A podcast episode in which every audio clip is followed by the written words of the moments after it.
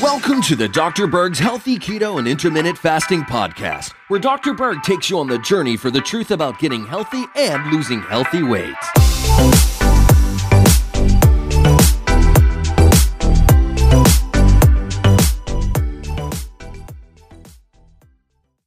So the question is what is the most deadly bacterial disease in the world?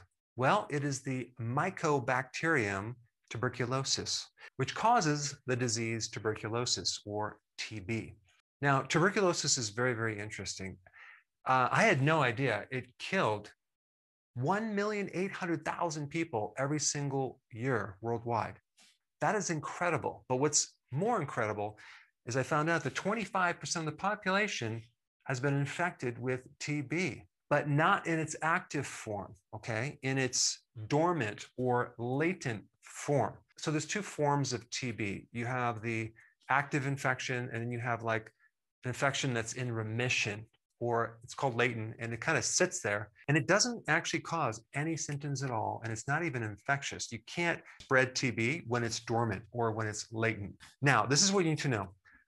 Not a large percent of TB is active, okay? Like 90% is latent, and only 5 to 10% becomes active. But the problem with this is that 50% of people with an active infection that are not treated actually die. So it is very, very deadly. But my question, of course, is what about the other 50%? Why do they live? What do they have special about them that helps them survive? Well, it's something that I couldn't really find a lot of information on. You see, what's really missing when you deal with infections is your own immune system that seems to be neglected. And instead, we focus more on the antibiotics and other treatments, which I'm going to get to.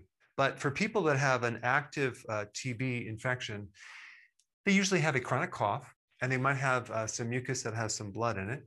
Uh, they, they have a fever, they get back pain, they lose weight, they might have night sweats, and they might just have these mild symptoms for months. And another unique thing about TB is that apparently it takes eight to 10 weeks before it even shows up on a test. So you might be infected, but not really know it for weeks.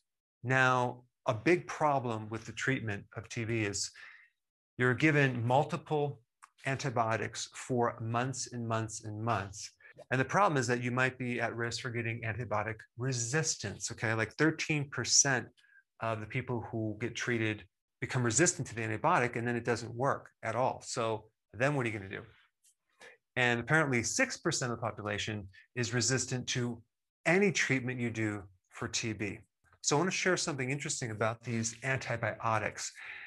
There's some things you need to know. Number one, antibiotics do not do anything for viral infections, okay? They don't do anything for fungal or yeast or candida infections. And 60% of all antibiotic treatments have been shown to be unnecessary because a lot of these infections were viral or fungal or yeast infections. And a really big complication of this is antibiotic resistance, because then you start developing these super bugs. I mean, the same exact thing is happening in agriculture when you're killing off these microbes in the soil you start to get super bugs. And then now you have a problem with these pathogens that are very, very difficult to kill. And just as an important side note, if you ever take an antibiotic, always take a probiotic at the exact same time, okay? And then afterwards, you don't want to wait until you're done with the round of antibiotics. And if you're taking a probiotic that is not going to interfere with the effectiveness of the antibiotic. Okay, it's not going to prolong the infection because you're not taking pathogens, you're taking probiotics. That means you're taking friendly microbes. And uh, when people have antibiotic resistance, they're very uh, vulnerable to getting a secondary infection. And that's primarily going to be like a yeast infection, uh, a candida infection, that's going to have this overgrowth. You see, the bacteria are there to keep the yeast in check. And so as soon as you wipe them out, you get this overgrowth. And that creates a whole series of issues. Another really major side effect uh, of antibiotics is brain side effects. I'm talking about cognitive loss of memory, uh, brain fog, confusion, um, psychosis, major depression, anxiety, irritability. So you'll have mood changes and cognitive changes. Now, there's something else that's very interesting about TB that I want to share with you. I talked about the active form and the latent form. And usually, if someone's going to get the active form of TB, it's going to be within one to three years. However, they could get it later in life, okay? But the percentage of you getting it becomes less and less. So, what would increase your risk of getting it down the road? Well, if you live in the northern hemisphere, you're more at risk. Also, you're at more at risk during the winter months. So, what's common about these two items right here?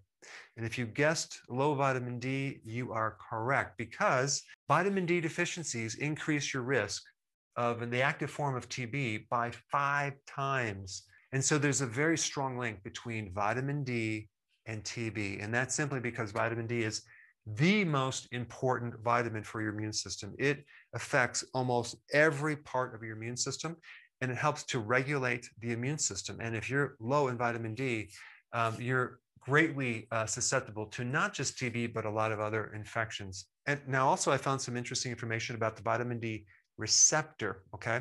There's this genetic problem with vitamin D called polymorphism, where the receptor for vitamin D uh, just won't accept the vitamin D. It's kind of resistant. Okay. And so, if you have this genetic defect, you're going to be more susceptible to getting TB. And more and more people are getting assessments for their DNA. And, you, and, there's a lot of great information you can find from that, by the way, various weaknesses that you can then strengthen epigenetically. Also, people that have post traumatic stress syndrome are more likely to get TB. Why? Because it activates cortisol. So, stress activates cortisol, which not only lowers your vitamin D, but cortisol in general paralyzes your immune system. This is why so many people develop autoimmune conditions and all sorts of weird, strange illnesses right after major stress events, especially losses. Now, a couple other things that will increase the risk of this infection age as you get older. Of course, as you get older, your vitamin D goes down and your immune system goes down. Chemotherapy destroys the immune system, so that can also kick in an episode of active TB. And then we have steroids. What steroids? Cortisol. So steroids generally, you know, they're anti-inflammatory, but they put your immune system into a sleep mode. And this comes back to why vitamin D is the most important vitamin for your immune system and also why you need to be out in the sun a lot more. Get sun exposure, not to the point of getting burned, mm. but just before that, okay? Sun is very, very healthy, not just for the vitamin D, but for the infrared and even the UV spectrum is actually good for certain things as well, because UV can actually deactivate certain pollutants in the air as well, as, as well as microbes. As a maintenance dosage, I would recommend about 10,000 IUs of vitamin D3. And in addition to that, if you have TB or you're feeling run down, I would beef that up to about 30 to 40,000 IUs for a period of time.